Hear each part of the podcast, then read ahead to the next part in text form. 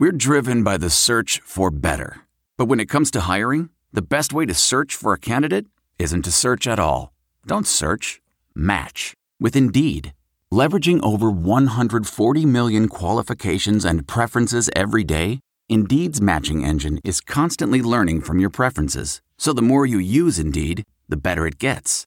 And listeners of this show will get a $75 sponsored job credit to get your jobs more visibility at Indeed.com slash match. Just go to Indeed.com slash match right now and support our show by saying you heard about Indeed on this podcast. Indeed.com slash match. Terms and conditions apply. Need to hire? You need Indeed.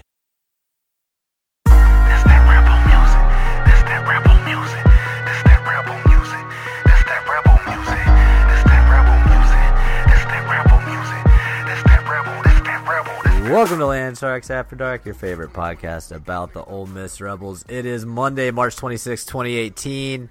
I'm Justin Sanders. We got a, a good show on tap for you, I'd say. Definitely a favorite guest uh, in the studio with us. First, let me introduce my co-host. Just like every week, I got John Stefanchik on the line. What's up, John? How you doing, buddy? Doing good. Happy Monday, everybody. Happy Monday. Back recording on Mondays this week. We're back on dates. We got some, who was yelling at me for not recording on Monday? Somebody was yelling? Oh, okay. Yeah, well, he was already one of the people I knew listened, so it doesn't count. Get it out of the way. The new the uh, New Hampshire weather report, sponsored by Friday Rolling. Mm-hmm. best, best cultural podcast on the uh, on the Don't tr- iTunes network. Yeah, don't try to say their whole thing, like the whole their whole whatever Bevel says at the top Good. of the show. It's too much. I couldn't say it if I tried. it's- it's I have too much. Can in front of me. Uh, no clouds in the sky. Clear sunny day. We hit 42 today. Dew point 21. Ew. Supposed to get up to 50 later in the week, It's hot here.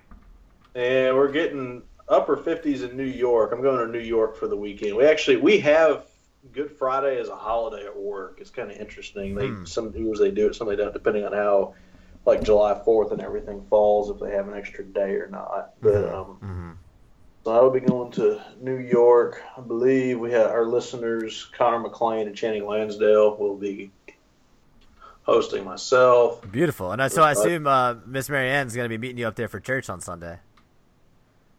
Yeah, we'll we'll FaceTime her in from some Catholic Upper East Side of Manhattan. That'll That's what I want to hear. that'll definitely happen. That's what I want to hear. All right, that sounds good. Uh, I think you might have already figured it out. Some of our more astute listeners from that uh, the bashful laugh you heard earlier on the show. But of course, we're joined by the one and only Paul Catul. How you doing, buddy? Dude, I'm doing great. I'm very happy to be here. I'm currently looking at my uh, Skype profile picture, which is like 10 years old, and I was like 45 pounds heavier. It's really good. that- I might have already so taken a screenshot of it. it's really, I look disgusting. But also, that's the bad news. The good news is I'm looking out my window, and there's like a lot of hot moms walking by on the road in my neighborhood in Jackson. So uh, that makes it better. So you're, yeah, you're you're incorrigible, Paul. You're incorrigible. Absolutely. Oh, we're- I'm glad to hear that you're excited to be back on the show. We always love having you, and uh, you know, anytime a guest asks to be on the show, I got to say it's a little bit of an honor. So I'm glad it's fun, I guess, to do the show. Obviously, you get something out of it, so always love having you back. I think we got a few things on the agenda today.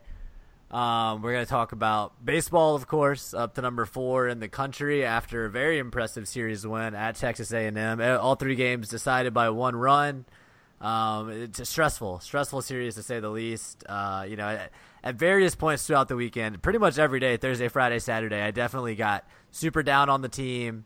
Um, maybe, I mean, winning the series is winning the series, so it's it's hard to it's hard to find fault with the two out of three victory. Obviously, there are still things the team needs to work on. We were just talking about this before the show. Maybe some disagreements, so we'll get into that over, uh, you know, what really are the problem areas there. We're gonna talk some spring football, perhaps. Um, there's not a ton coming out of it. You know, we'll talk about maybe the running back battle, uh, just the state of the program in general. Um, and then, you know, it wouldn't be Land Sharks After Dark without a little discussion of uh, the public relations of the Ole Miss Athletic Department, which somehow continue to get worse. Um, it's like every day is a is a new reason to just shake your head in frustration and just say, "I can't believe they get paid to do this." Um, we'll get into all of that stuff. What do you guys want to talk about first? Should we talk about baseball? Should we talk about the Twitter events of the day? I'm open to anything. baseball is a happy subject. Lead with that, right? Okay, so we're gonna lead with we'll lead with happy. Yeah, yeah, yeah. Paul, I know you were saying what was it Thursday night? You you said I'm gonna watch Ole Miss baseball. You're gonna commit to the team a little bit. It's always a risky proposition, right? Any Ole Miss sport to kind of you, you know invest yourself, but I think it paid off this weekend at least. Absolutely. I mean, I love Ole Miss sports, but you know, I try not to live and die with every win. So I Yeah. figured, you know, Because you're a passionate, you're a passionate a guy. You can't, you can't afford to Right. put all of that Paul Right. energy into every single game. I understand. Uh, All twelve football games are enough. You almost die from that. Right. So, but now that we're good, I'm gonna jump on the bandwagon and see where that goes. And we we we've done well, so I think I'm just gonna continue on doing that. You have to now. It's baseball superstition. You Right. you started watching. They won a big series. Southern beats us twelve to two tomorrow. It's Paul's fault. That's what I just heard. Yeah, yeah. No, no, no. Of course, it's not Paul's fault. But yeah, I mean, that's a huge part to talk about baseball this week. Um, you know, you, you get through the A and M series, which was tough on the road, and now you have maybe the the hardest four game stretch. Uh, definitely the hardest they've faced so far this season. Southern Miss and Oxford uh, tomorrow on Tuesday, and then Thursday, Saturday, Sunday. Very, very hot hitting Arkansas team.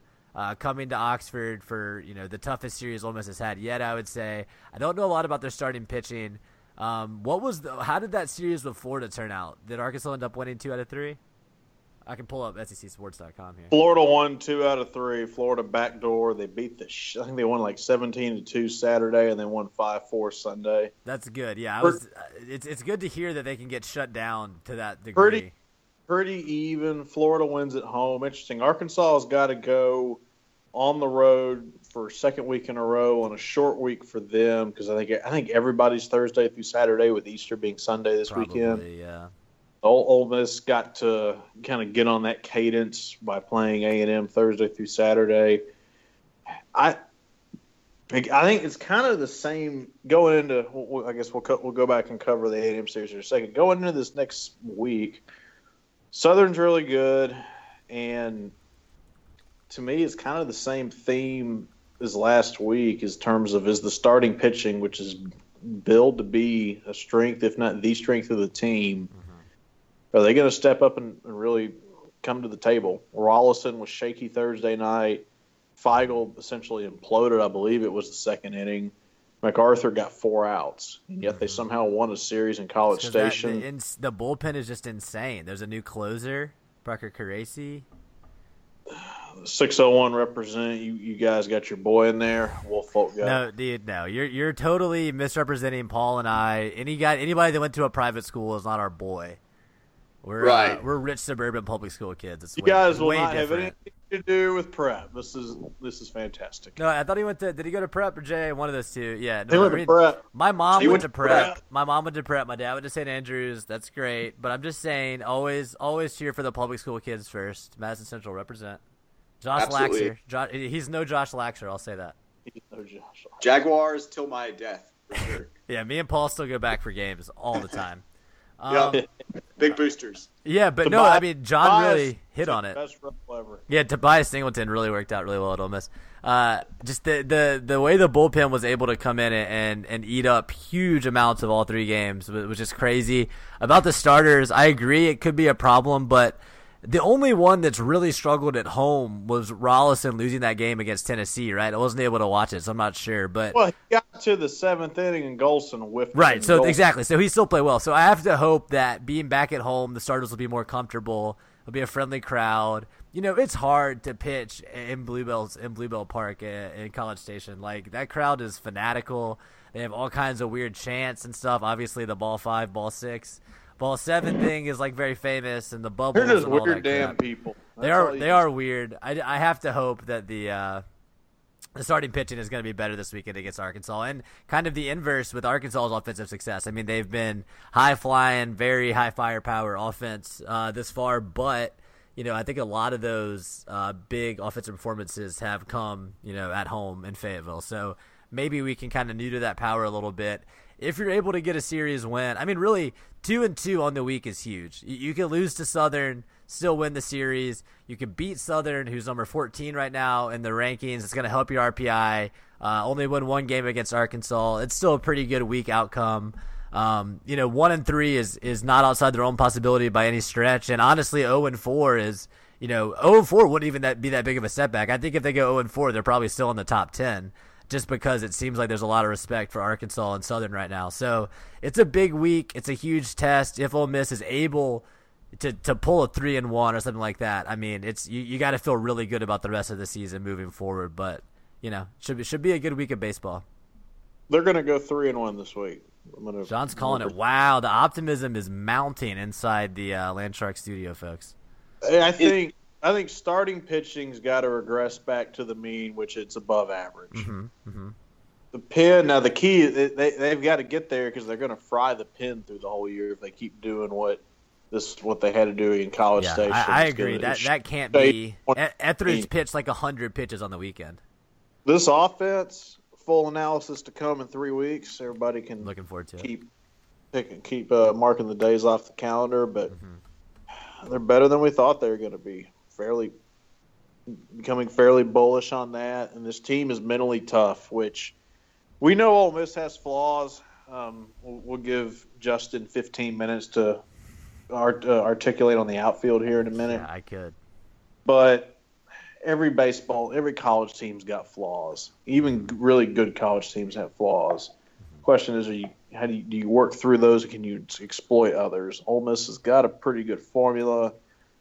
They've got a shot at being pretty good. Now, could they hit a lull here and Oh yeah. go up and down? I think at a minimum, this team is probably 500 in the league, and if, if they do that, they're they're a dangerous two seed in a tournament because they if they can get hot pitching, they have enough arms to work through. It kind of comes down to timely hitting in these. I, I think they're gonna host. I mean, they're already such a darling of the baseball press. I mean, being ranked fourth right now. I mean, I They're better than State. They're probably even or better than Vandy. They're better than LSU. Uh, Carolina's bad this year. They got Mm-hmm. Yep, swept uh, by Carolina. I mean, I, I think they could probably go toe to toe with Florida. Alabama's not any good. I mean, they Yeah. they should be able to get. I mean, they just beat A and M. I think they could probably win a series with Kentucky. Auburn's going to be a fight. Um, Mizzou would probably be they- fairly they close, miss Florida, they miss Kentucky, and they Mm-hmm. miss Missouri. hmm which is uh, which is. I don't know. It's good and bad, right? Because you want that for your resume, your RPI, but uh, those They are all pretty enough- decent. They have. I mean, college winning in College Station is good. Yeah. Tennessee's RPI. Let's look at it here. I mean, they're going to go to Vanderbilt. Right. I mean, what they- really sucks is they have to play at Starkville in what's going to be a really tough series against what's probably going to be an RPI bomb of a state team. Is, is- Ah, they go in there and win two out of three. I think. I hope so, but that's we know that's a weird game. I mean, we all remember what wasn't it? Twenty fifth in RPI. I mean, Georgia's eighth right now. RPI. I mean, Yeah, they're gonna have a good season. they're gonna have plenty of opportunities. So Yeah, no, definitely, they definitely have the opportunities. Um, you, you mentioned mental toughness, John. I mean, honestly, they are a lot more mentally tough than I am because in the third or fourth inning of that game three on Saturday, I had already given up. Thought the game was over. They kept fighting back. There were like four lead changes at least in that game. Uh, it was crazy. The offense really came through. Zabowski, Zabowski had some huge, huge hits on the weekend. Tyler Keenan had some huge hits on the weekend.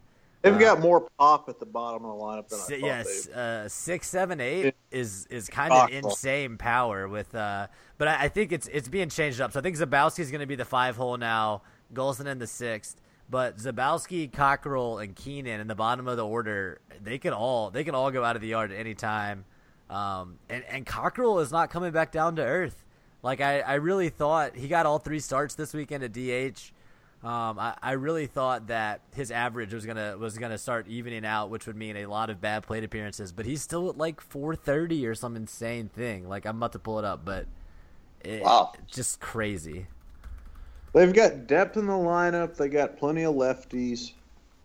Um, do they have? Yeah, uh, did you see they're 18 and 0 versus righty starters? Is that right? Yeah. I mean, Bianco teams always hit right-handed pitching well. It's lefties giving trouble. They They got didn't enough. hit anybody last year. got Yeah. enough righties that they can put in there to be to set up. I mean, they're they're pretty damn well equipped. The one I don't think they have a. Do they have an elite like JB Woodman, top three hitters in the league type player this year? I don't think Um, so. a lot of depth. Yeah, it's more about the depth, right? I mean, I do, I really do think Fortes is your strongest hitter. That's why he's in that three hole. I mean, I he's your most reliable guy.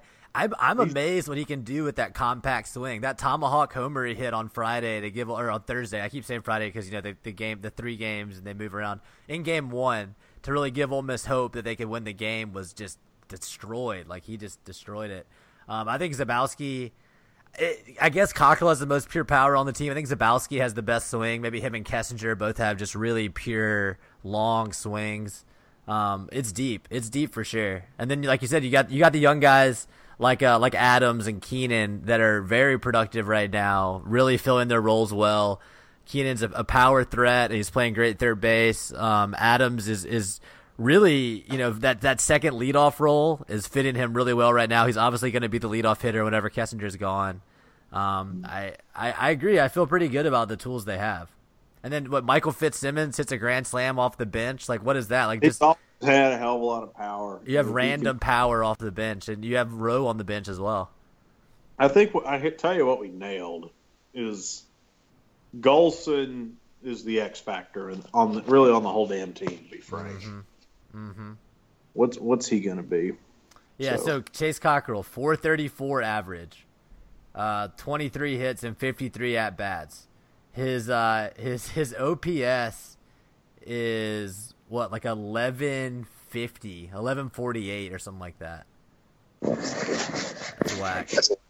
See, that's not that impressive to me. Uh, to impress me, you've got to hit at least 500. So Yeah, I, you want every one out of two at least to be hits. Yeah, Yeah, I, I agree. I'm with you. But then, I mean, So I mean, it's good. It's okay. Cockrell hasn't played all season, right? But Kessinger has been your everyday leadoff. He's hitting 355. Uh, I mean, that's that's really really good. Um, his on base percentage at 434, and that's solid for your leadoff guy. Thomas Dillard getting on base 449. Um, I mean, for a power threat that strikes out a lot, that's pretty damn good.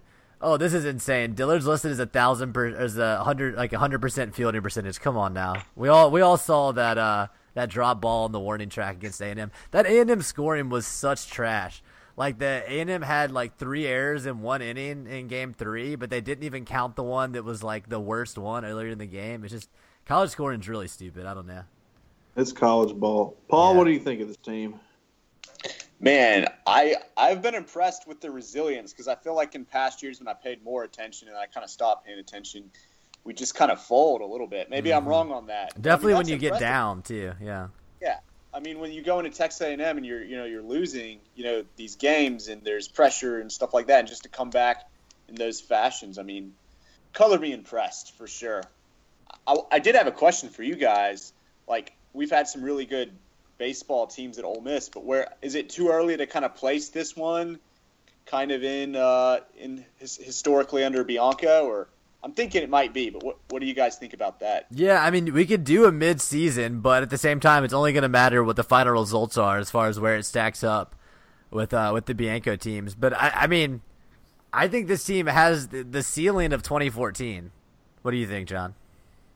I would agree. It's, uh, they need five. Better, Feigl- better bullpen, less less offensive star power, but still very deep on offense. Was that the year the World Series? year? Omaha, yeah, yeah, yeah. So we're talking, um, we're talking, uh, the the catcher Will, what's his last name? Obviously, Bousfield in center field, Austin Anderson Oh, at third oh, base, Will, Si- Will Allen. Will Allen, They- Sykes that Orvis. lineup was probably better from a little better from a star standpoint. Well, you I had Braxton Lee leading off and Bousfield in the two hole. Like that's really, really good. And then obviously having Bousfield in center is a huge defensive upgrade over Golsan. But like I said, the bullpen was not as good. The starter is probably a scratch. Bullpen was good, not great. It was Um, good, but after Laxer, I mean, Weathersby really didn't emerge until later in the season. Wyatt Short was key to that as a freshman. Yeah, as a freshman, yeah. helped model around Laxer. Um, But still, I mean, team- I, I think we need to we need to not let it pass how impressive Caracci was on Thursday and Saturday. Um, he didn't have quite the same velocity he had when he came back on Saturday, which is totally understandable. He, got he got away with it on Saturday. Yeah, I mean he did, but both days he went through their their hottest hitters and their historically best hitters, and he went right at them with fastballs. I mean, I don't know, it was impressive. Maybe he won't be so lucky in the future, but that was a gutty, a gutsy performance for sure. Thur- Thursday, that was Th- Thursday he came in and pitched six outs and went straight through uh, Shewmake and uh, the guy hitting in front of him who was so hot, uh, Mahan. Um, and just went right at him with heat. I mean, Shewmake is scary up there. He was a All American as a freshman last year. Like he's not having a, quite the same season, but still, he's he's like a big, tall, skinny guy. Um, he just looked completely lost trying to hit Caracci. So impressive. I mean, what do we think about Dallas Woolfolk kind of as in a middle relief a middle relief role with his uh, his decreased velocity this year? I mean, I think it makes sense. The question is, will he totally you know grab onto that role and be fine with it? If so, I think it could definitely work. I think you got enough arms back there to where everybody just needs to go out there and pitch when they. It So almost for some reason, still putting Stokes in to get hammered randomly late in games, but whatever. Stokes like the sixth option. It's beautiful. But yeah, he went in and gave up like two hits at least on Sunday or Yeah. Saturday. Um, it, they've got. It's almost with the bullpen that it's a competition between them on who's going to be the best pitcher of the weekend in a good way. Yeah, And then the hitters, uh, I think Ethridge, man, Ethridge is so sick. He's gonna be an awesome starter next year. the mentality of this team is kind of like we were this highly rated recruiting class. We took our lumps last year, but we're we're better than what we showed, and we're going to go out there and prove. And we have a chip on our shoulder every day. I mean, They really- Kessinger, Kessinger could be the most improved player in the country. I don't know. I mean, I think he definitely is in the SEC. He, he's surprised. me. He's he's gone from like 220 last year to uh to 355 so far this season. I mean, that is that's insane improvement. If their starting pitching lives up to its top line billing, they're going to. I mean, to get back to your question, Paul, this could be as as good as any Bianco team. Mm-hmm. Rolison and McArthur in particular need to go out there and throw strikes. They're Yeah. trying to pitch. perfect. Dude, I'm tired of their pitch counts. The hell, the hell with K and everybody. Go I- out there, get. I was way off. I was way off on Kessinger's batting average last year. He hit 175 as an everyday player last year, and this year he's at 355. I mean that he he almost I mean he doubled. He more than doubled his average. I mean th- that's insane. That doesn't happen. It's pretty good. Pretty good. Hats off to him, but also what a shitty freshman season. I mean, I mean 175 as an everyday player, not good, but doing good this year. Greg, keep it up. Um. I mean, Coo- Cooper Johnson's kind of a role player, and it doesn't bother anybody on this team. Yeah. That's- it's- I mean, hon- honestly, Cooper was so great behind the plate last year. His offense is improved this year, but he has lost some of that defensive efficiency and intensity. I mean, honestly, Ole Miss is just a better team with Fortes behind the plate, and I kind of refused to believe that earlier in the season. But I mean, the last few times Johnson's gotten the start, it's been evident. I mean, I don't know, whatever it is, and and that's fine because Zabowski and Cockrell are hitting so well. Put Fortes at catcher. Let's get Zabowski at first every day, and let's leave Cockrell at DH every day. It works. So sorry, apologies to Cooper, but you know, work on your defense back there. Work on your receiving. Fortes is what a junior or a senior. I, I think he's a draft eligible, eligible junior. Um, I think he probably goes right because it's the leverage and all that. Probably, and then Cooper plays next year. I mean, Yeah, and so I think that's fine. I, I think if if Cooper is looking at okay, you can be the starting catcher next year, work towards that. Everything works itself out, and it's fine. The offense could be pretty good next year because you're not losing a ton. You lose Nope, Golsan, you lose Fortes probably, uh, and that's it. I think yeah, everybody else, or you you lose Rowe. Rowe's a senior because they came from JUCO. yeah. Um, but that's that's about it.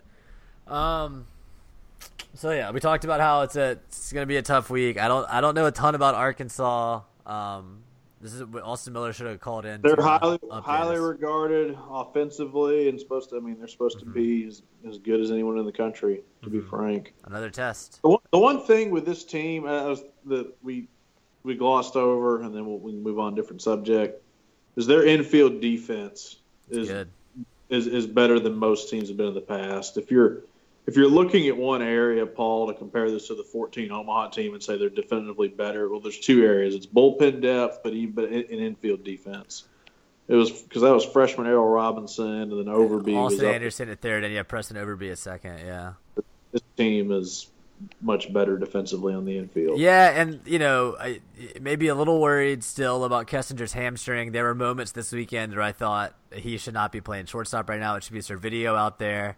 Um, but in the end, it worked out. You know, he, and he's a he's still a great hitter and all that stuff. So hopefully he heals up fully. But I've been really impressed with Keenan at third. Adams is extremely solid at second. Um, and then I mean, people listen to the show have heard me gush about Zabowski for a long time, and I, I just really think that he's everything you want in a first baseman. Does a great job out there. Big target. It, it's working well right now. Well, I'm excited. I'm definitely going to stop, uh, keep uh, watching because otherwise I would just, you know, stop. Hell yeah! Well, tomorrow tomorrow's game, uh, SEC Network Plus, um, if not Real TV, but at the very least it'll be streaming because it is in Oxford. So Will Will, Will Stokes is gonna like blow a save or something tomorrow. We're just all gonna be livid. I can Yeah. see it. I, I bet he does pitch Stokes tomorrow because Stokes is from Hattiesburg. It's gonna yeah. I mean, it's gonna be that. It's gonna be Connor Green's gonna get his appearance. Yeah. But see, if they if they come out tomorrow and just look like the overall better team, I'm really impressed because in the past, even when Bianco teams have been the better team, you just you can't match the intensity level of a program like Southern Miss or Memphis in the midweek where this game is so much more important to them. So if they find a way to win it tomorrow, I feel I feel good about the whole season, and that includes the Arkansas series. So we'll see. I was kind of saying before the show, I think if they win uh, against Southern on Tuesday, I kind of lean towards three and one on the week, but we'll see. Can I add one baseball thought? Of course, Paul. You got Yep. anything you like? Awesome. Uh, so I was on Twitter today and I realized that Andy Cannizaro like never deleted his Twitter account. So the videos he's are all still there. Twitter, the head, the head uh, baseball coach at Mississippi State, and his last tweet is about how he's excited about getting after it against Jackson State. I know. People keep on retweeting it. So uh, It's like a time that's my capsule. What yeah, a it's great. what a psycho. Yeah, I mean, I, I guess we shouldn't um we we shouldn't like get, go too hard after uh, the old Miss PR when the Mississippi State PR can't even figure out how to delete that Twitter account. Like, what are you doing? Or at least make him change the bio. Like, what the hell? That's such a bad Right. look. That's such a bad look. Um, should we talk about that now? Should we get into our uh, our PR fiasco of the day for Ole Miss? Yeah, do it. Let's do it. All right, so uh, like any story in 2018 that takes place on the internet, that's kind of convoluted, or at least it sounds weird. Um, so this all started, best I could tell. I, I heard about it a little bit later. I didn't see the tweet in real time, so actually I have a copy of it right here. I can I can read. uh, That's probably for the best, right? Let me read exactly what was posted to give some context. So this is at Ole Miss Picks verified account. It's a great follow if you're an Ole Miss fan, of course. Posts a lot of really high quality photos. It's talented. So it, it's AJ Brown in like a really crappy like silver picture, like old school, and the caption says, "Introducing yet another series called Old Time Rebels. This will be current at Ole Miss sports athletes shot on tintype. It's the same process used in the Civil War and very different from the digital we use today.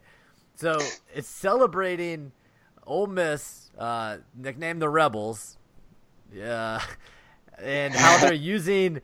Yeah, Civil- Rebels, Civil War, Civil War era photography black of black Oh athletes. God. Jesus Christ, whatever. That's weird. Okay, so good friend uh, of mine and friend of the show, of course, um, Jacob Threadgill responds with the uh, the Jonah Hill gif where he's kind of saying like, "Nah, nah," like doing the cut it motion, like the "Nah, do you cut it?" All I did, just the gif, totally warranted. It's a dumbass thing to tweet. It's a dumb promotion. Uh, and then another another friend, Andy Paul, who's a freelance reporter, I believe, right now. What up, Andy? If you're listening to this, uh, he, up? he responds to Jacob with like a gif of Cartman in the Civil War episode of South Park, something like that. And uh, yeah, I knew John would like that one. And uh, and so the response, and I'm pretty, I I think I, I think it's both accounts. Jacob is blocked by both Ole Miss picks and Ole Miss football. Uh, the post is deleted. The tintype post is deleted. So apparently they agree with Jacob's sentiment and we're like, oh yeah, that was a bad idea, but they blocked him for it. Like who who is at the controls over over at Ole Miss football at Ole Miss picks? Some obviously some petty asshole. because like how are you helping the future of your program just wantonly blocking alums on Twitter. I know there was a thread on Rebel Grove. Other people got blocked for responding to it as well. It's just such an immature, unprofessional way to do social media. I mean, Paul, you have some background in this, right? I mean, what do you think about this this tactic that was employed? So I work in public relations, and you know, no, I won't tell you where I work, but so the one number one thing that Ole Miss is fighting, you know, if you if you're in the Ole Miss public relations office, I'm thinking you know, all these national publications, every time there's like a racial incident, you know, the Civil War, that kind of stuff. You're fighting against that. But today they decided to take an interesting tactic by just directly tying Ole Miss to the Civil War. you know, like not even they're just they said Civil War. Yeah, they like, said in it the in tweet. the tweet. They said we're just- harkening back to the Civil War style of photography. How dumb this is. I know, dude. That's incredibly stupid. And And less than a thought- week, less than a week after the Kermit Davis comment too. Like we just Right. can't stop stepping on our own dick. Jesus Christ. and it's like with these things, you're usually, you know, I don't know the approval process over there, but you're probably sitting in a room throwing ideas out and they get approved. You'd think there's probably, you know, more than a couple people in there, and no one thought to be like, dang, probably not a good idea to bring up Paul, fucking Paul. Civil War. There's ten old timers, good old boys. That's all they care about, and they're like, "Yeah, I've been good. We honor tradition back then. Grandpappy was fighting, you know." No, what's even funnier, John, because like I, that, I it would be funny. It, it would be funny if that's what the Manning Center was like. But I've met these guys. We're talking about the most like business school, freaking polo tucked into khakis with Sperry's type dudes, and they are so far up their own ass that they think they can just do whatever they want. Like, like for instance, have a dumbass idea for promotion, get called out on it, block everyone that called you out, and delete the promotion, and just keep on going. It's the same shit that we, I've been saying about Bjork for a while, and him threatening people on Twitter with a wrestling belt and all this stuff. Like, they act like they're a national championship winning program. They have absolutely nothing to back it up, and, and it just doesn't work. Like, you're not going to improve if you don't, you know, meet people in the middle. Like, I, I, I just can't fathom the idea of blocking alums on Twitter. Like, do you think someone's gonna donate to the football program when they can't even see the tweets from it? Like, it's what is the end game here? Like, it's it's so far removed from a competent messaging strategy. It boggles the mind. I'm more embarrassed by this crap every day. I got, like- I got a call from a student caller end of last week. This engaging guy. I was on the phone five minutes. We had a you know good just general chat, and then he's and then they get to the okay. Would you be willing to support us? You know, they ask for money, but they don't say money. They you know mm-hmm. to- Support, yeah. so I then I said, you know, can you send me the info and mm-hmm. let me the review, let me read, get an email, review it, etc. Mm-hmm. So it's in my inbox, and I have to say that my the odds weren't. It was less than fifty percent. I was going to do any donate. Right. It, it has gone for now. The time being, no, Yeah. because they go off and they do another dumb PR disaster. They're just They're so they're so bad at it, and they're getting raises. Like John said in the past, they're they're they're not only not getting any reprimand for it because the people in charge, we know who we're talking about, are so clueless they have no idea what's going on. They're getting promoted for this crap. Like what? Wait, this, it's insane. Wait, how how many? Shit, think of this. We're talking about spring football here in a minute. Paul, th- Paul, you tell me what you think the answer to this is. How many opposing schools have pictures of that AJ Brown Civil War outfit? Oh my And it goes- god! shooting. Every damn competitor has got their ammo. It's like they haven't learned. Oh my god. Oh, I Yeah, hate you're- this. I hate this so much. I hate it so much, listeners. God, it's You're so right. stupid. Between that and Jordan Wilkins missing Ah, season, the how unforced hell do you errors. to Ole Miss? Oh, this is why we're 14th in the SEC in athletic department, people. This is what. This is why. Oh, it's so bad. Paul, I know you were It's- you were trying to say something. I want. I don't want to cut you off. Oh, no problem. No, I I think it's a good strategy because transparency is a good thing, right? So you just want to give your opponent, you want to give your opponent the ammo, you know, just to have it out there. Sure. It's basically there's no, there's nothing else to hide, right? Yeah. Jesus. Yeah. I mean, like, is there anything? Okay, so if you're not familiar with the negative recruiting tactics of other SEC schools against Ole Miss, they say the only black athletes that would go to Ole Miss are, and I mean, I would never use this term, but like Uncle Toms, right? Like they're they're race traders. They're people that don't care about you know like their own their cultural identity or anything like that. Like Ole Miss is like a big racist place. If you go there, you have to just abandon your own identity and be part of a, a cog in this like antebellum racist machine. Obviously, I, I think that's not necessarily true. That's very exaggerated, et cetera, et cetera. But like John said, h- how are you disproving that message when you publish a tintype photo of the black athlete and say it's in the style of the Civil War? Like I just, ugh, my head's gonna explode thinking about this. Like it's such a dumbass, unforced error. And I guess the only thing we can hope for is that Jacob sacrificed, you know, the privilege of not being blocked by Ole Miss football fast enough. The post got deleted. I don't know how long it was actually up for. I'm just, it, it, it boggles the mind. One more thing on the people calling and asking for money. Um, if they call and ask you for money from Ole Miss, you can you can do like John did and be polite and say send me the info and then ignore it forever. Um, you can tell them about how displeased you are with Ole Miss's PR strategy, or as I was saying before the show to John, you can do what Scott Ray does. Uh, one a good friend of mine that's living out uh, in Texas right now, getting his um, doctorate in writing or something like that. Uh, he tells them, you know, I'd be happy to donate once all the Confederate statues are taken down, which I think is another great moral moral quandary to present to like a 19 year old working at 6 p.m. after class or whatever. They need to think about these things. So I definitely encourage you to uh, get creative with the reasons you give Ole Miss uh, for not donating when they call you. Um, honestly, I almost want to call and give them my updated numbers so I can start having these interactions. Just because, like, you know, once once a week on this show, not enough time for me to vent. I, I would love to have a captive audience uh, calling me from campus at Ole Miss to hear about this.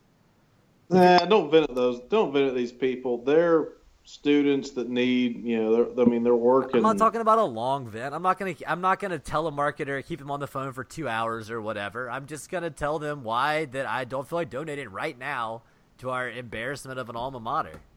See, the students that are actually having to work on these calls, though, are not are, are not the tradition good old boys that are the problem here. I Well, if you get lucky, maybe you'll get DT Shackelford calling you, right? In- get lucky, get deep. Fair enough. think I'm just DT saying, lives don't out. don't. I, well, I'm not uh, let you go after anybody, but I, I don't think that's the audience that really needs to hear the message. The guy. Obviously, I'm they- not actually gonna call and give him my updated number, but still, I think it's totally Now, within you your could right. absolutely write a letter to Keith Carter and put it on Twitter. I could absolutely That- do that. That's something. That's something to think about for sure. Well, I think maybe we as a community should start thinking about what our open letter. I mean, we just need to compile all of these Maybe things. Landshark should have a petition and everybody can Yeah, sign. a- an open letter to the Ole Miss administration about why you're terrible at your job and should be replaced. Oh my goodness. Um, no, you're right. I, obviously, I'm not gonna rant and rave at these undergrads, but still, I think it's completely valid uh, when Ole Miss just continually gets in its own way. I mean, the chancellor gets in his own way. All of that. I, I mean, there's a new director of the IHL. Um, Glenn Boyce has stepped down. Who knows what that means for the future of uh, everyone's favorite goofy chancellor? Um, you know, we can hope, we can speculate. We'll see. I think everybody's way too optimistic that something's going to happen to Vitter. I, I agree that it's optimistic, but you know uh, we're also here on the ground. I think Paul and I both have probably heard uh, whispers about how unhappy everyone seems to be with him. At the same time, though, and I was talking about this earlier with uh, the aforementioned blocky Mr. Threadgill.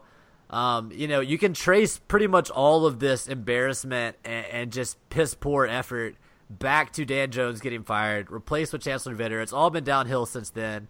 Uh, and all I can really take away from that when I look at it is that the the Mississippi State aligned members of the IHL and the Southern Southern Miss aligned members, I think they got what they wanted. I mean, I think they honestly succeeded more than they ever could have hoped for when they removed Dan Jones because it's just been such a cluster since then on every front.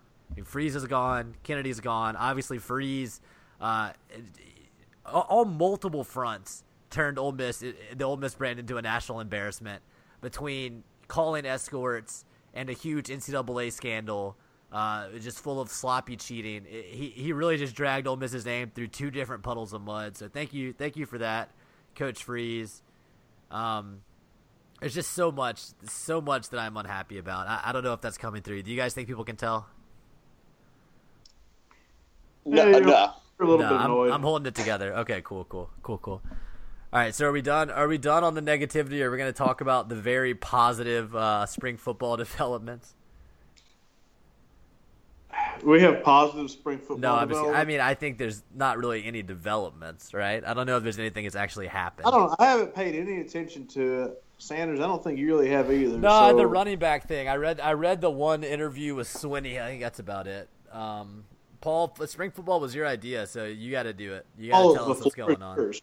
Fill us in. Well, I was, you know, that's the one sport that I really pay close attention to. Mm-hmm. And then I started thinking about like what you could talk about, and there's really nothing, um, except for the fact that uh, I'm, I really want a picture of Phil Longo vaping. I heard that he vapes. Yeah, Have you guys heard that? I, he definitely vapes because I believe Table Cobbleson saw him vaping at like uh, an away game. Like it, which one? Which, which game? There's someone sent him a picture or something. There was some confirmation that was passed down on that one. I, I support Longo vaping. Yeah, he sm- he, Yeah. he he smokes cigars in group pictures too. That's pretty cool. Honestly, for all the shit we gave Longo, he he bothers me less than just about anybody. Honestly, I I don't have any problem with Longo. The players actually seem to like him. He went and got Matt Corral. Yeah, I- Right. I mean, other than other than Van Jefferson, and other little whiny route runners out there like that. I mean, I think everybody's been happy with the system. It did good for AJ. That's who's going to win more games this year? Ta'amu Ta- or Ta'amu or Shea Patterson? Ooh, I, I think Tommy, right? Shea might not even be eligible. Oh shit! I didn't think about that. I haven't read it. They have, I mean, he hasn't. He Well, probably it- it- will get it, but he hasn't yet. what if he has to sit out and Harbaugh Harbaugh leaves? Yeah, or think I mean, or he sits out and he just gets passed up on the roster and never really. I don't think Harbaugh gets fired at Michigan. I think they kind of agree to No, part I- ways. I agree on that. I mean, he has a he has a quote unquote lifetime contract, so I don't know. Hmm. Um, I, I will say that I am I'm honestly more comfortable with Ole Miss's offense with with Ta'amu. I mean, there there have been a lot of things said. I'm no football expert by any means. I do think that Ole Miss's playbook was affected by Patterson's height. I mean, I, I think that it, it actually does create some problems for him. I, I think Ta'amu is much more uh, of a prototypical fit for for uh, the air raid system the Longo runs, and I mean, he executed so much better than Patterson did in the comparisons last year. I don't know. He played easier. He played easier teams too.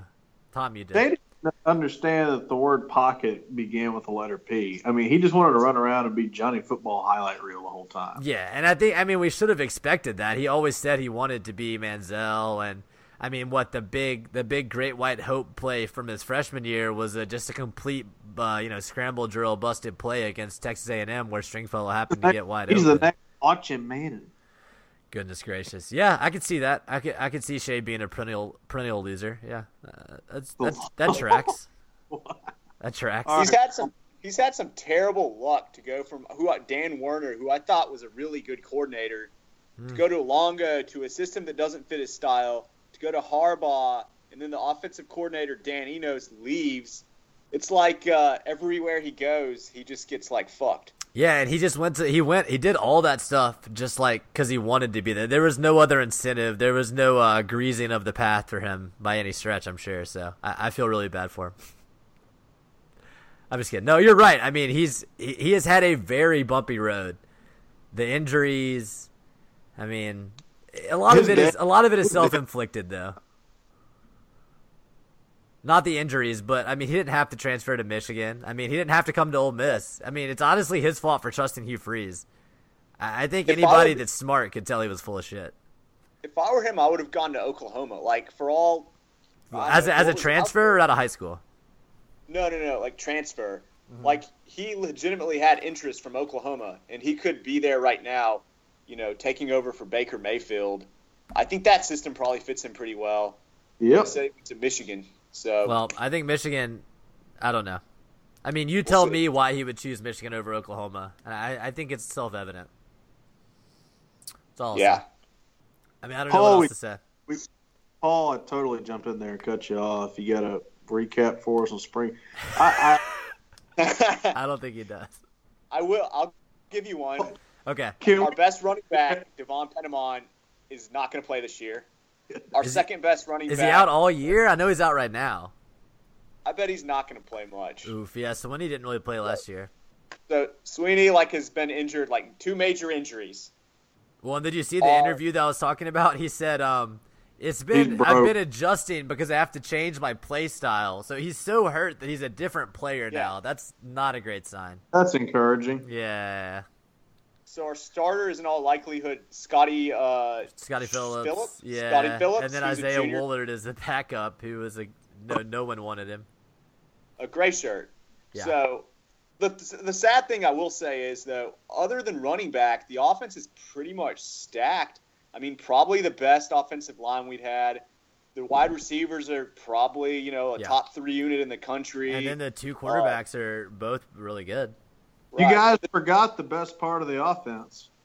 Dawson, Dawson Knox. Yeah, a healthy Dawson Knox. I mean, See, Yeah, I think he basically basically Gronkowski. He was fine. He was fine. But yeah, so He does not deserve the hate that he gets on this podcast, but it's it's really a side effect of the system that created him. It's not his fault. he's a good rebel. Exactly. I, I think the the Dawson Knox jokes for for any listener that's not in on this, they're they're more targeted at the people that love the idea of Dawson Knox, aka like racist old men that complain that they let you know too many black people play football now, that kind of thing. And this is not a joke, right? So I met two old guys that were Southern Miss fans, uh, and we were talking, and this is a couple years ago, and they literally said to me that they don't like football so much anymore because they don't let the white kids play anymore. Like the, I, it boggled my mind. I was like, wait, wait, wait, wait, wait, wait, wait. You know the white kids can try out, right? Like they're getting beat. Like they're not they're not banned from playing. They're just not as good. Like I thought this was a meritocracy. Just like that's the kind of person that the Dawson Knox jokes is making fun of. Just to clear to clear it up. It's not really about him. Do you think that's is that fair, John? Yeah, that's that's fair. Okay, sorry to uh, sorry to pull the curtain back and take all the fun out of the jokes, but uh, you know he's he's a fine player. It's whatever. He's fine. I want to talk about the defense for a minute. Oof, what is there to talk about? Can we? And this is my question to all three of us: Are, are we capable of naming the starting eleven? No, no. Like, like our Nope. a starting eleven? Like, I I'm I trying could to think. what? I want to. I want to take a minute and do this. I want to see if I can actually name like five players at each position on defense. Okay. So defensive line, we got Josiah Coatney, Qaadir Sheppard, Coatney, uh, Benito Ryder Jones, Ryder Anderson, Victor Evans. Victor Evans. Charles Wiley. I thought Victor Evans was playing more like stand up linebacker type. He's on defense. We know that. He is on defense. We know that. Yeah, Charles Wiley. Uh, hopefully not going to get in any more domestic assault trouble. Yeah, Willie Hibbler's a linebacker now. Yeah, Is that yeah. right? Okay, so the starting linebackers, I think I know this one. Bing Dukes and uh, not Sanogo. Who was the Josh other? Clark. Uh, you got. I think there was an older guy that was a starting linebacker. Maybe it's Hibbler. Maybe it's Hibbler and Bing Dukes. I don't know. I know. I know.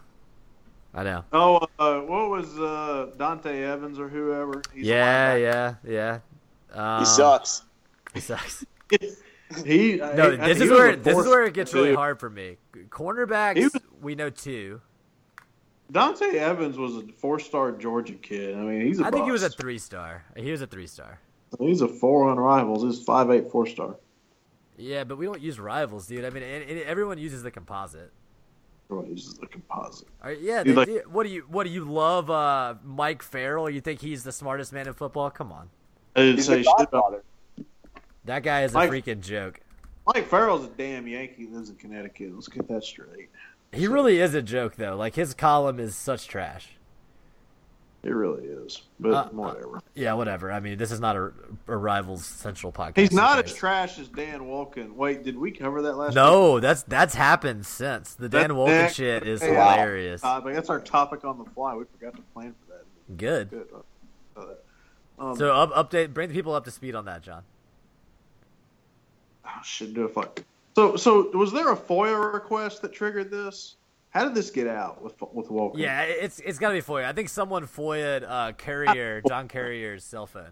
Somebody, some crazy, or, or what did he call him? Some wacko Tennessee fan, and they are wackos. They are wacko. Currie is FOIA'd uh, Currie's phone they don't delete or hide the evidence because they're stupid. Because nobody knows how to cover anything up these days. Well, even Or- if you delete it, I think the FOIA would still get at the actual electronic record. I think. Here's the other thing I don't get Yeah. is Mark Cuban has invented a communication mechanism that erases this stuff allegedly with dust. Why don't all these people use dust for this shit? Oh, so is that that's like Signal? I'm guessing like Signal is like an anonymous messaging app that's more popular. Exact. Yeah. Yeah. Something like that as opposed to a damn iMessage where everything's tracked. Well, So- I mean, it, it is crazy because I think it's just a convenience thing. Like texting is so convenient that people can't stop it, but you know that they know the rules because they they use phone calls to do the most, the you know, the dirtiest stuff. I, I think the stuff in text is un it, like they use it for stuff that's unseemly, but not technically against the rules. Like what we're talking about, which is asking Dan Wolken to help do PR for your hiring of Schiano, who you know helped cover up for Sandusky, et cetera, et cetera. Um, and that's exactly what happened. And Wolken said, "I'll do some PR for you, smiley face." And then he put out an article about how Schiano was a great hire and Tennessee fans are crazy. And it's just like it's just a really embarrassing look for Wolken. Like I doubt he gets officially punished at work, but I have a hard time believing he's gonna go any higher in the Big J journalism ranks after this um very embarrassing moment for him. confirms what he is. I mean, nobody should be surprised at this, but Mm-hmm. it's I pretty. agree. It's also it's how every national writer operates, and they just didn't cover their tracks on this one. It's being stupid. Yeah, it's it's really bad. And yeah, I mean, I'm sure that's absolutely true too. Like, if you were able to FOIA every National Football writer's phone, you're gonna find so much embarrassing fan service to the coaches and all because that's how they get the access. Um, but the reason it's notable for Wolken is because he's gone so hard after Ole Miss for feeding stories to journalists and stuff like that. It's just like you know, it's too fitting that that, that this Wolken- come out. Wolken acts like a teenager.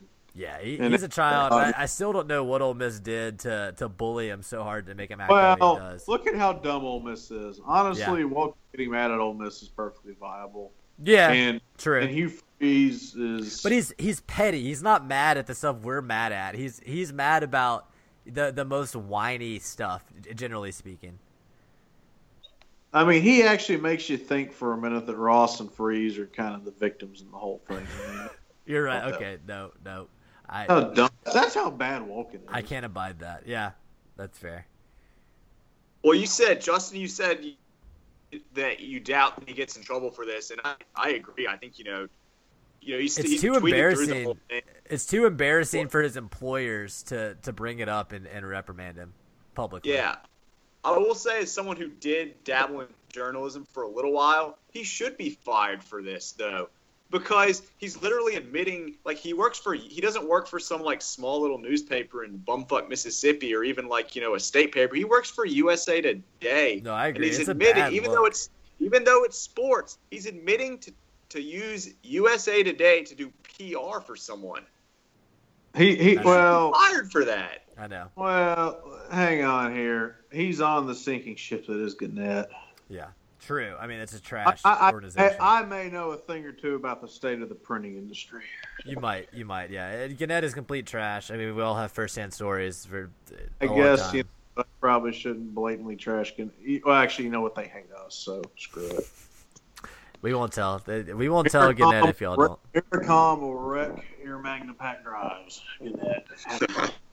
Um, so a little, a little late breaking news in the podcast here. It, it's probably not. Let's see when it was posted. It was posted at 2:40. I just missed it. So uh, we were thinking Houston Roth was going to get the start tomorrow. Actually, going to be Jordan Fowler bringing out the lefty against USM. I mean, I don't, I don't hate it. They, they have some left-handed bats. Honest to God, that's the that's the one thing is they got what one lefty in the pen. Right, he's the only one. Yeah.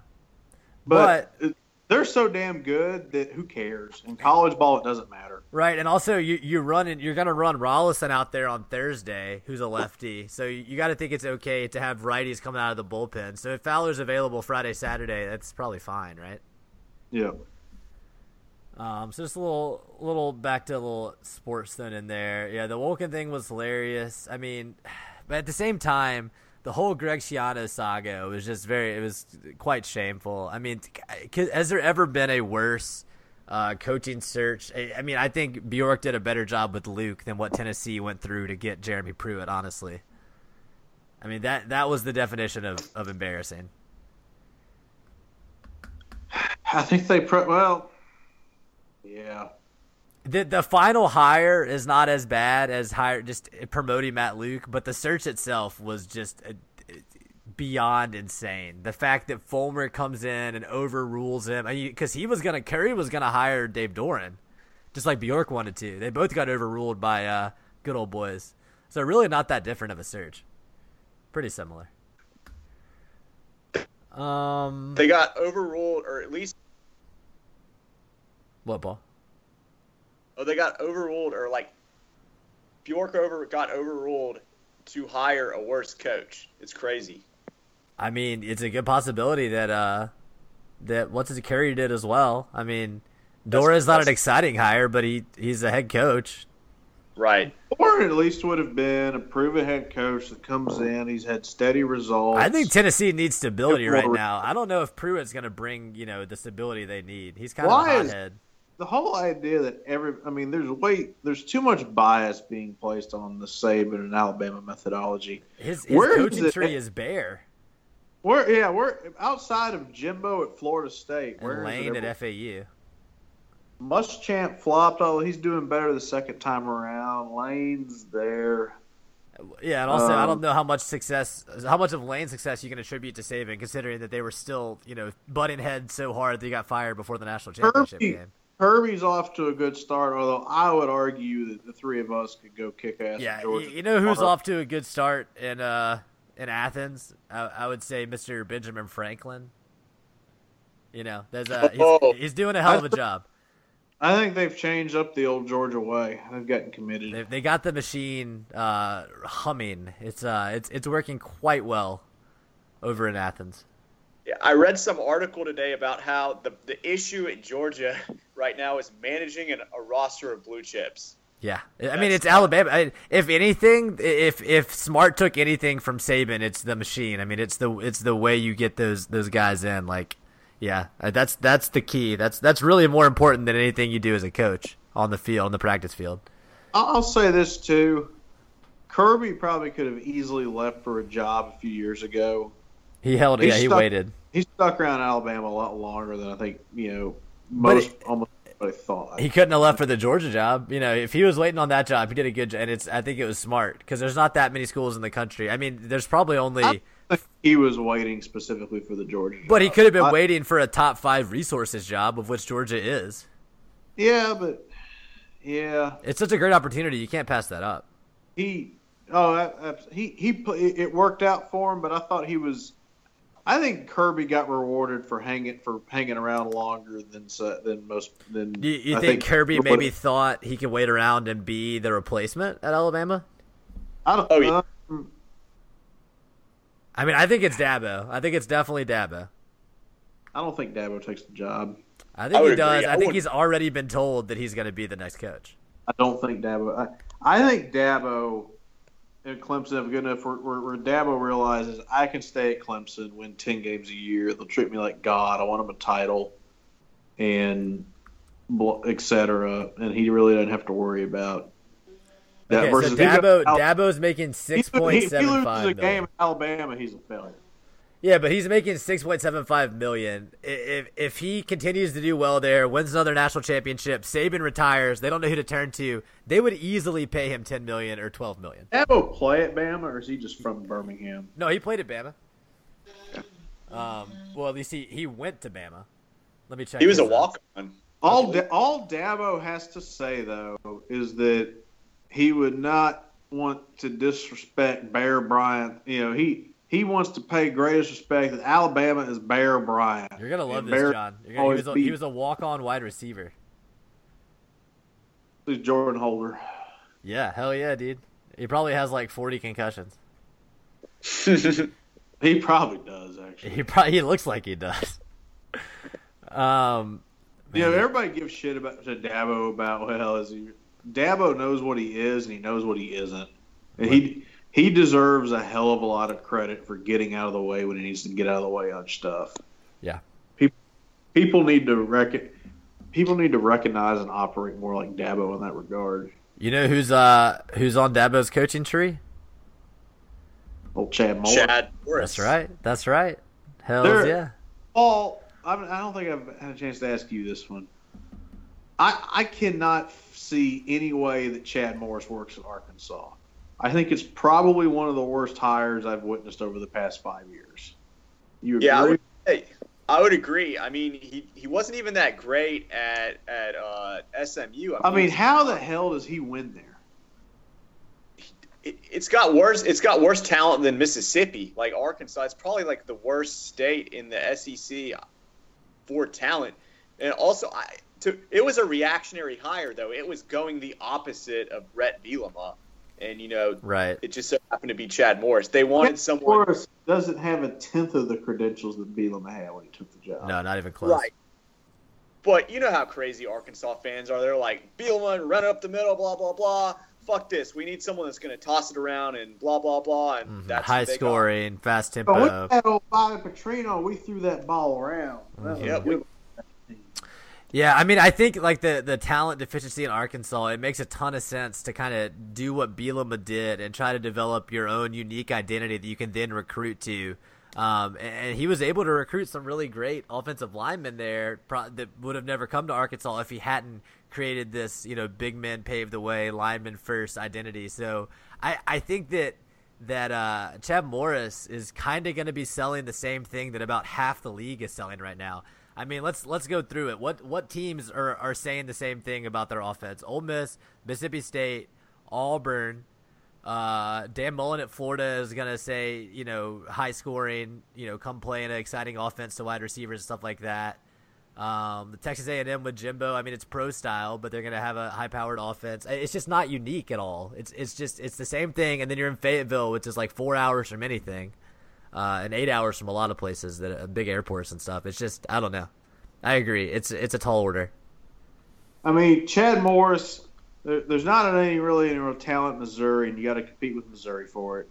All the Oklahoma. Oh yeah, kids- Missouri Missouri runs a spread now too, like a, a, a high tempo throw it around Yeah, Drew Lock spread. You know, Odom's actually done, did a decent job second half of the year. If I was a recruit, I would choose Missouri over Chad Morris right now. Oh yeah. I mean, all the Oklahoma kids are going to go to either Oklahoma State or Oklahoma. Yeah, I mean the Te- big the Big 12's pretty strong, and that's bad for them. And you're what tenth in line to go to go to Texas Yeah, or, or Texas kid.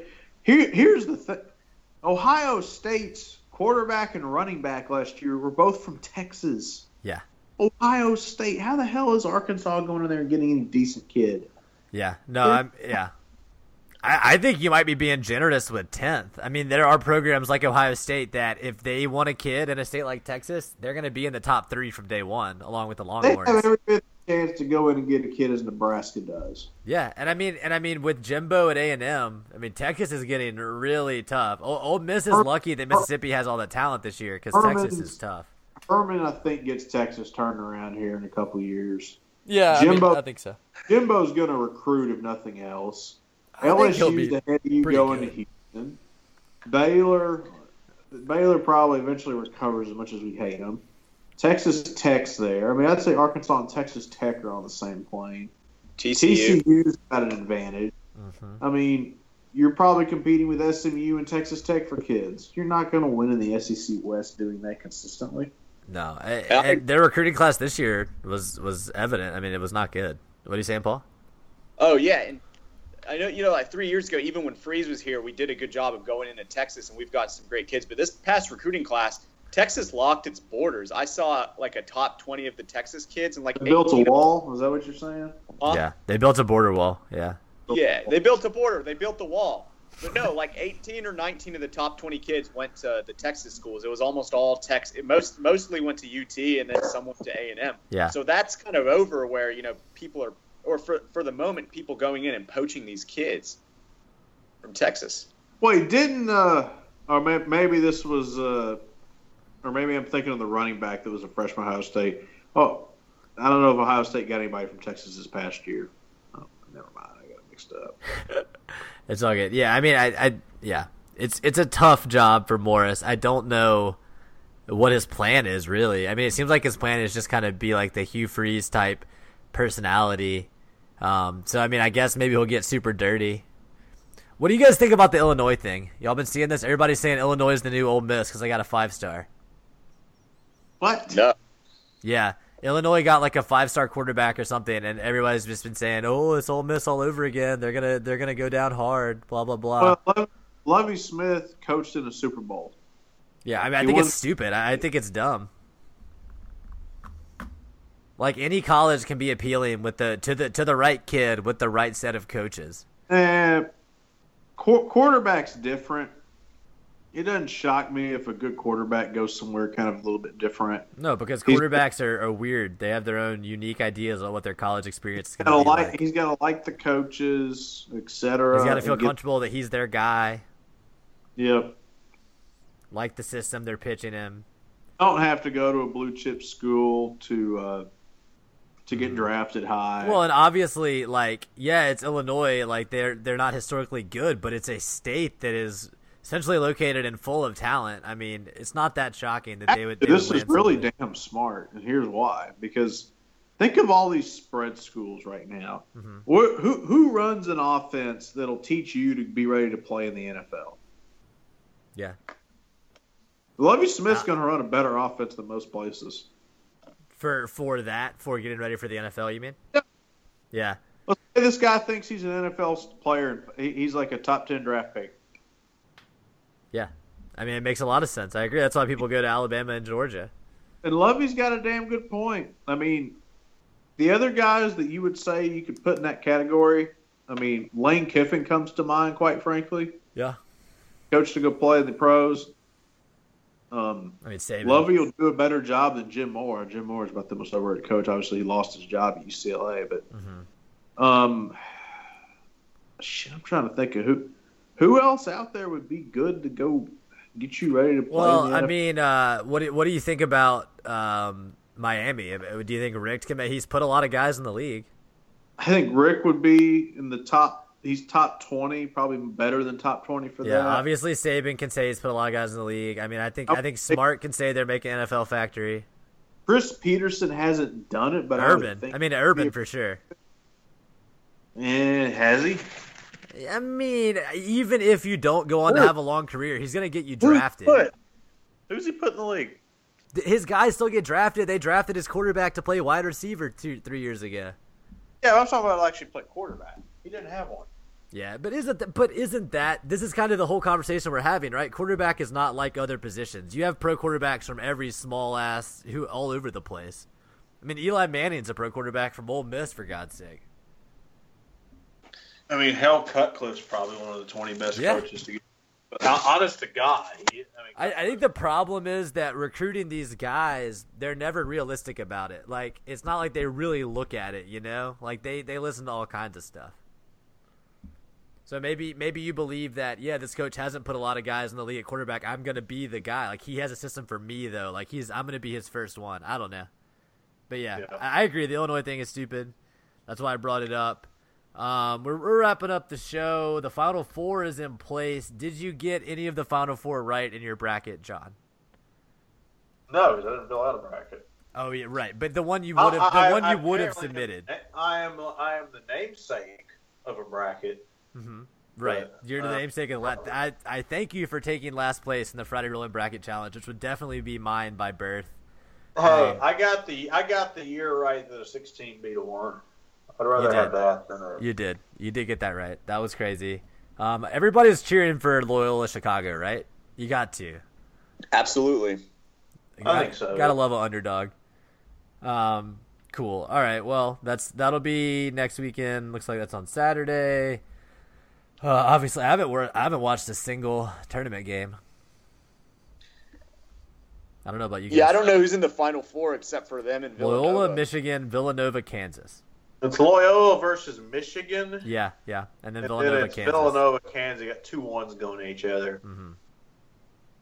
Malik Newman is how many minutes does Malik Newman play for? I don't know, but he's he's emerging, right? I saw people talking about him.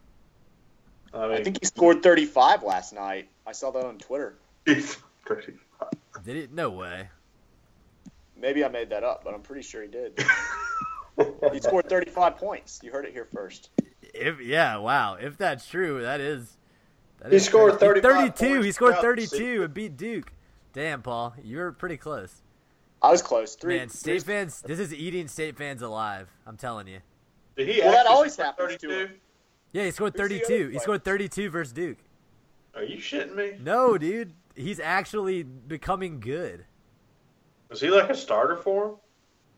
I don't think so. He scored all 13 of their points in overtime, dude. That's actually lit.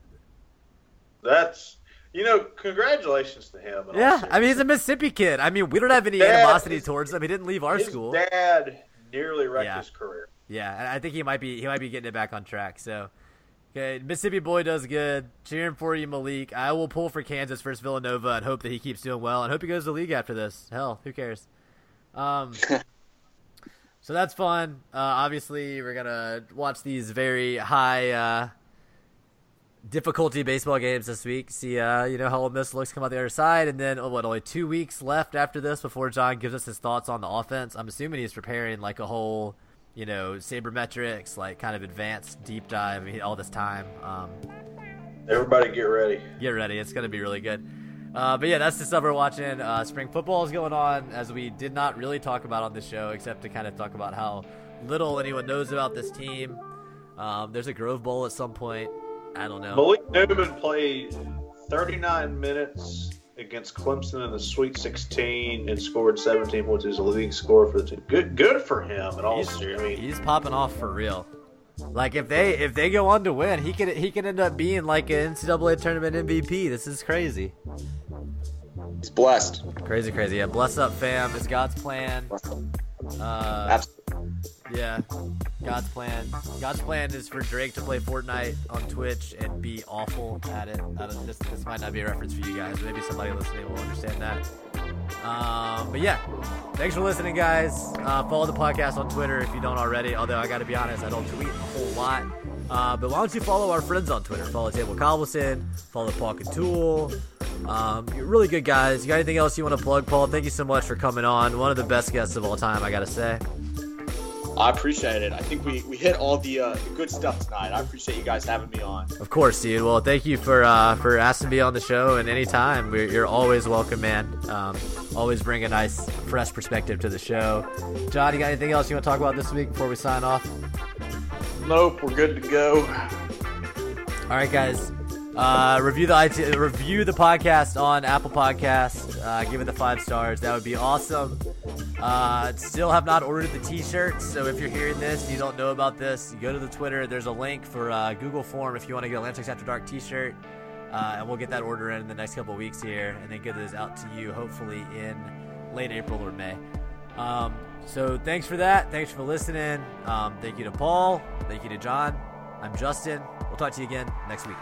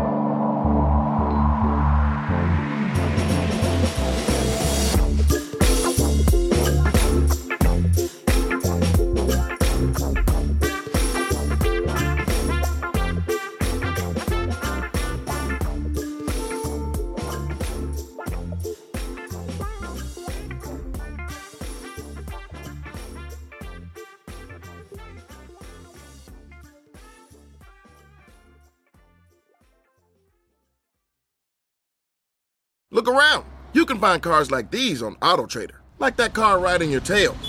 Or if you're tailgating right now, all those cars doubling as kitchens and living rooms are on AutoTrader too. Are you working out and listening to this ad at the same time? Well, multitasking pro, cars like the ones in the gym parking lot are for sale on AutoTrader. New cars, used cars, electric cars, maybe even flying cars. Okay, no flying cars, but as soon as they get invented, they'll be on AutoTrader. Just you wait. AutoTrader.